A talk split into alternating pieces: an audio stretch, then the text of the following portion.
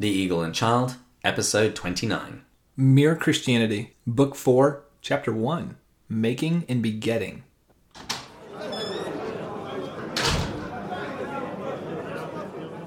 Hello, and welcome to The Eagle and Child, the hallowed pub of the Inklings. This is a podcast where each week my friend Matt and I share a beer and we discuss the writings of the author known to the world as Clive Staples Lewis, or C.S. Lewis, or just as Jack to his friends. My name is David, and today we're going to be making another podcast episode. And once again, I'm joined by my co creator, Matt. As I've gone deeper into my journey, I found Christianity to be the greatest story ever told. This incredible adventure. It's filled with battle and beauty, and it's exhilarating. But as every good adventurer knows, you need a map. In this chapter, what I look forward to is we're going to dig into some deep theology. In fact, this book the book four is much more into deeper theology. And Lewis preps us by reminding us that theology it's necessary. It's this map to the adventure of Christianity. And we'll begin this journey by asking ourselves, what's the difference between making and begetting?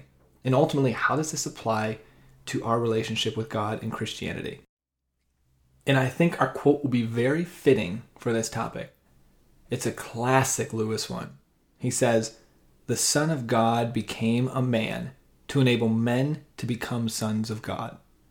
It's going to be very applicable to making and begetting. Mm, that was from Mere Christianity. We've we've come across this quote before, right? Yes, and I we like to have quotes that aren't from Mere Christianity, but this is just such a good one. Fair enough. And what are we drinking today? It was a gift because it was my birthday recently. Happy birthday again. Thank you. As the listeners are hearing this, it's probably going to have been weeks and weeks ago, but they they got me this bottle of Monkey Shoulder, which is a blended whiskey. I've never had it before. It's really good, so I'm excited to share it with you. But it, will be different than what we're. It's not. It's different than a single malt. Use your words. You haven't drunk that much. I, I know. We haven't even started drinking yet. It, it, it's different than a Macallan single malt. Mm-hmm. It's a blended, obviously. I love blended. Cheers. Cheers.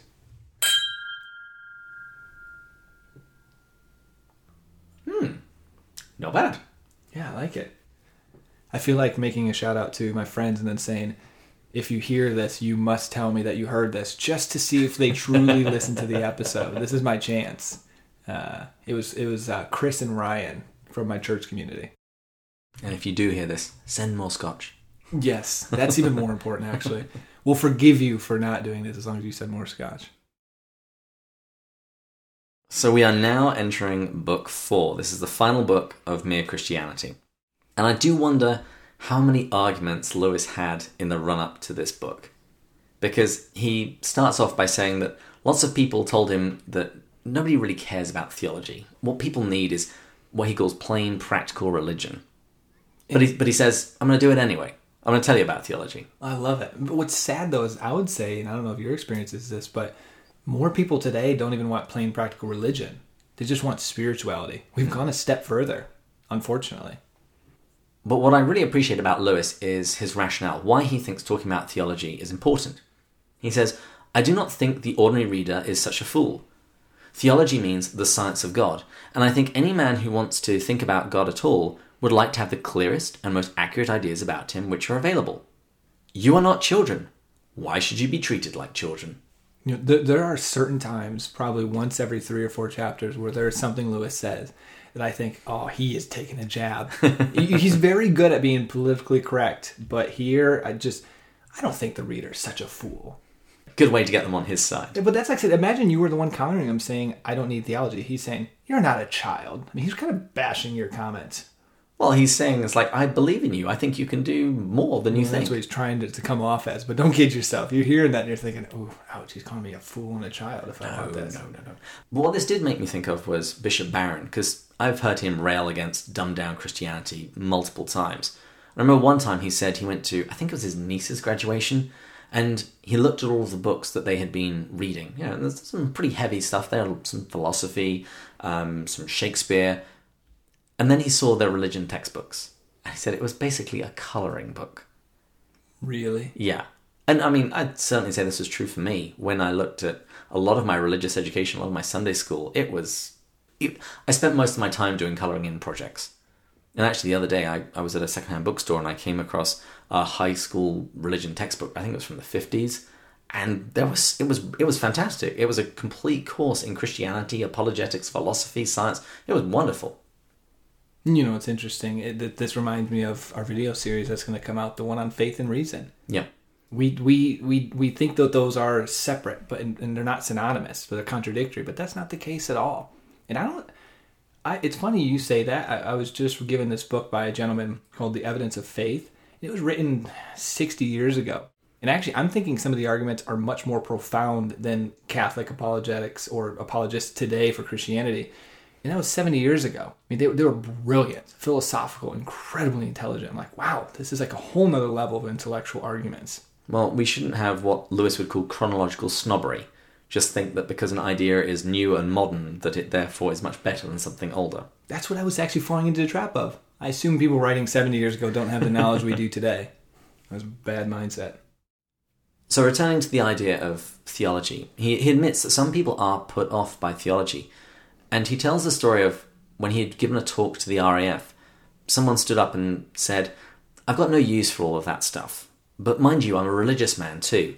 I know there's a God. I felt him out alone in the desert at night, the tremendous mystery.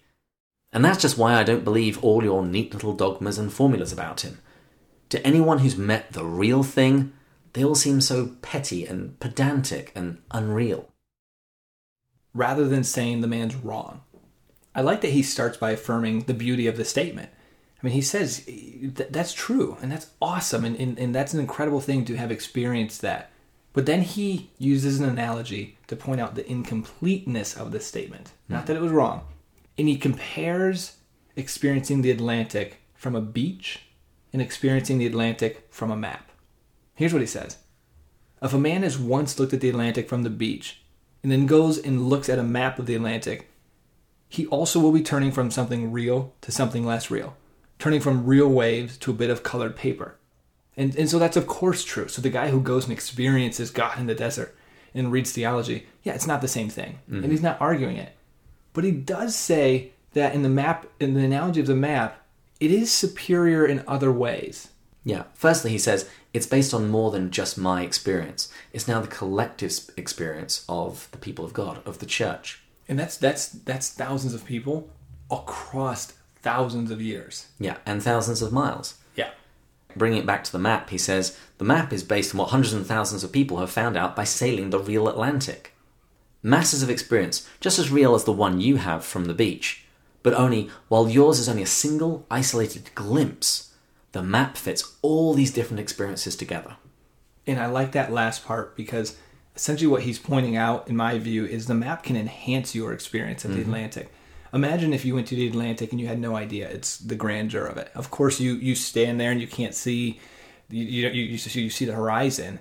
But now, if you know how large it is because of a map, it takes on a whole new meaning. Like I'm standing there and I'm thinking, there's another country across the other side. There's a whole nother world and civilization somewhere way beyond the distance. But I wouldn't know that without the map. It becomes more incredible, not less. It does.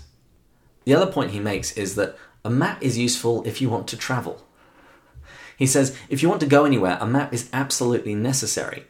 As long as you are content with walks on the beach, your own glimpses are far more fun than looking at a map. But the map is going to be more useful than walks on the beach if you want to go to America.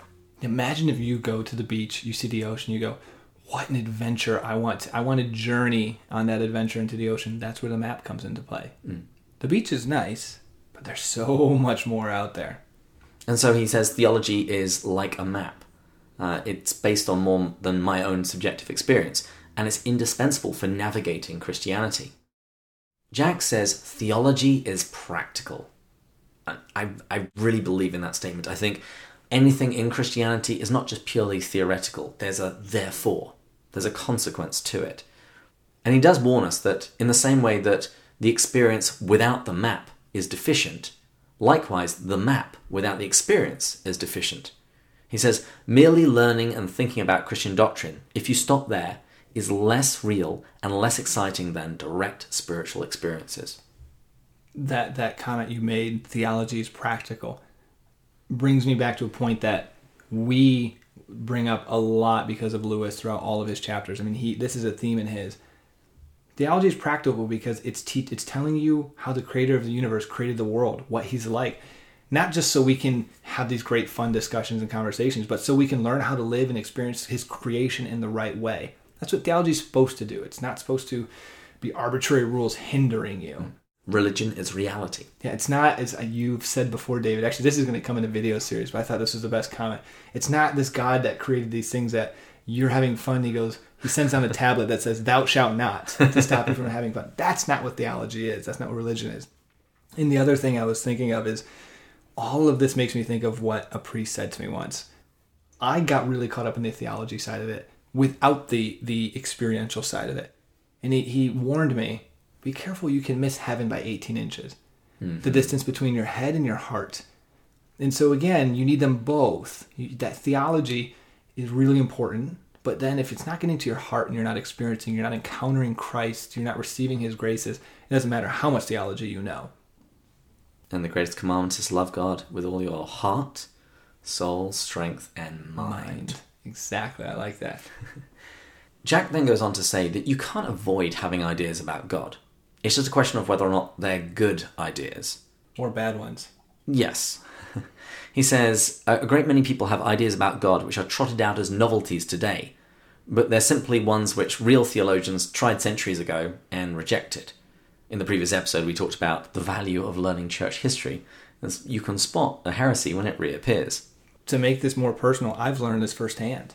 There have been a lot of times when I was first coming into reading scripture uh, very consistently, which is a beautiful thing to do. But I'm reading it, coming up with my own interpretations, and then starting to create these new ideas. And at first, starting to disagree with a lot of church teaching. And then when I decided to actually dig into the church history, I realized I'm not the first person who's thought of this. And then there's a whole history, and it explains why my understanding is incorrect of it. And when I read the full thing, I'm like, yeah, that actually makes a lot more sense now. But it, it it's funny how you can think that mm-hmm. uh, if you don't have the guidance of theologians. Back in Lewis's day, and I don't think this is any less true today, popular culture tries to reduce Christianity just to Jesus' moral teachings. And it tells us that if we adopted his teaching, the world would be a better place. And we still think this today. This mm. is nothing new. I, I, don't know why we all want to seem to make Jesus as this great moral teacher. Because we proved that you can't say that. Back in Book 2, Lewis presented his trilemma. Either he's liar, lunatic, or Lord. Yeah, that's what Lewis said is the one thing you cannot call him a great moral teacher. But what about that second part? What about that popular idea that, well, if we at least adopted Jesus' teaching, the world would be a better place? And while that's true, Lewis points out you don't even need to go as far as Jesus if you're just looking for the world to be a happier place. You can read Socrates, Aristotle, Confucius. If we were to follow those teachings, there was plenty of that for the world to be a better place. And I love, I love the way he says, but we didn't follow these guys. Yeah. So and, why are we going to follow Jesus? Yeah, and you said, well, because his moral system is better. Yes, but it's also more exacting. And if we wouldn't do the other system that required less of us, why on earth would we adopt a system that requires even more of us? I read that, my mind was blown. I'm like, yeah, oh, we just have, we just haven't gotten to perfect morality. No, that's that's just not the case. And there's a line in here which I think sums up Lewis's response to this idea of Christianity being reduced to moral teaching. He says, if Christianity only means one more bit of good advice, Christianity is of no importance. There has been no lack of good advice for 4,000 years. A bit more makes no difference. Yeah. So it's apparent that Christianity is about much more than just becoming a better person. In fact, you hear all the time it's about becoming sons of God. I like that Lewis writes As soon as you look at any real Christian writings, you find that they are talking about something quite different from this popular religion you and I were discussing. They say that Christ is the Son of God, whatever that means. They say that those who give him their confidence can also become sons of God, again, whatever that means. They say that his death saved us from our sins. And Lewis puts a third time, whatever that means. He's what he's pointing out here in this quote is none of this has to do with becoming better people. There's something more happening. That that may happen. We might become happier, better place. But they're talking about something far greater than this. Becoming sons of God. And he says you shouldn't complain that this is all sounding rather difficult. Um, it again comes back to the idea of book two about religion being reality. He says Christianity claims to be telling us about another world, about something beyond the world that we can touch and hear and see. You may think that claim false, but if it were true, what it tells us would be bound to be difficult, at least as difficult as modern physics, and for the same reason. So we now finally get to speaking about what it means to be begotten and what it means to be made. Essentially, that first bit of theology, this whole part has been building to the importance of theology. Now we're going to go to this very first piece of high theology, call it. And the first thing he corrects is the misunderstanding. In the Creed, when we speak about Jesus as begotten, not made, it's not referring to the incarnation. It's not referring to when he became a fetus in Mary's womb. It's talking about from all eternity, he was begotten. Actually, I don't know if I ever knew that. I don't know if I should admit that on a podcast. no, it's okay. We don't know. I'm happy to admit that I did not know that. Well, the next question is what does it actually mean to beget? And he makes the central point that to beget something means to produce something of, a, of the same kind. He gives the example here of parents. When the parents bring life into this world, they're begetting the child. A, a man begets human babies. Yes. A beaver begets little beavers. And a bird begets eggs which turn into little birds. But making is something different. I can make something that's different than me. I can make a house. There's no relationships in essence to me. I can make a sculpture. I can make. There's a difference between making and begetting. Yeah, he says a bird makes a nest, a beaver makes a dam, a man makes a wireless set, a radio. And he says that actually men can be particularly clever here because we might say make a statue and it might be really good and look like a real man, but it can't breathe, it can't think, it's not alive. So even though it might look like a man, we still haven't made another man. We are created, but not begotten. Jesus is the begotten Son of God. We Meaning, are meaning he's God from God, light from light, true God from true God, as the creed exactly. says. We are created. And going back to your example of a man could create a sculpture that looks very similar to him, we are created in that sense. It's almost that same relation uh, as us to God as if we were to create a sculpture. Yeah, Lewis says this What God begets is God, so that's Jesus. Just as what man begets is man, so that's parents and children. What God creates, so that's us, is not God. Just as what man makes is not man. The example of the statue. Yep. That is why men are not sons of God in the sense that Christ is. They may be like God in certain ways, but they are not things of the same kind. The word we have in the Creed is often translated as of one essence or consubstantial. Um, in the Greek, it's homoousios. He says, Men are more like statues or pictures of God. And then Lewis takes us through a brief tour of creation. It's, it's beautiful, but we don't need to go into too much detail here. But he shows how different aspects of creation reflect God's nature and to differing degrees. Space reflects something of God, matter reflects something of God, the vegetable world, animals, higher mammals, and then finally man. And we are the most complete resemblance of God that we know of. Because man not only lives, but he loves and he reasons. Biological life reaches its highest known level in him. But then Lewis says that there's still something missing. He says that there are two different kinds of life. And what we as humans have, he calls it bios. This is our natural life.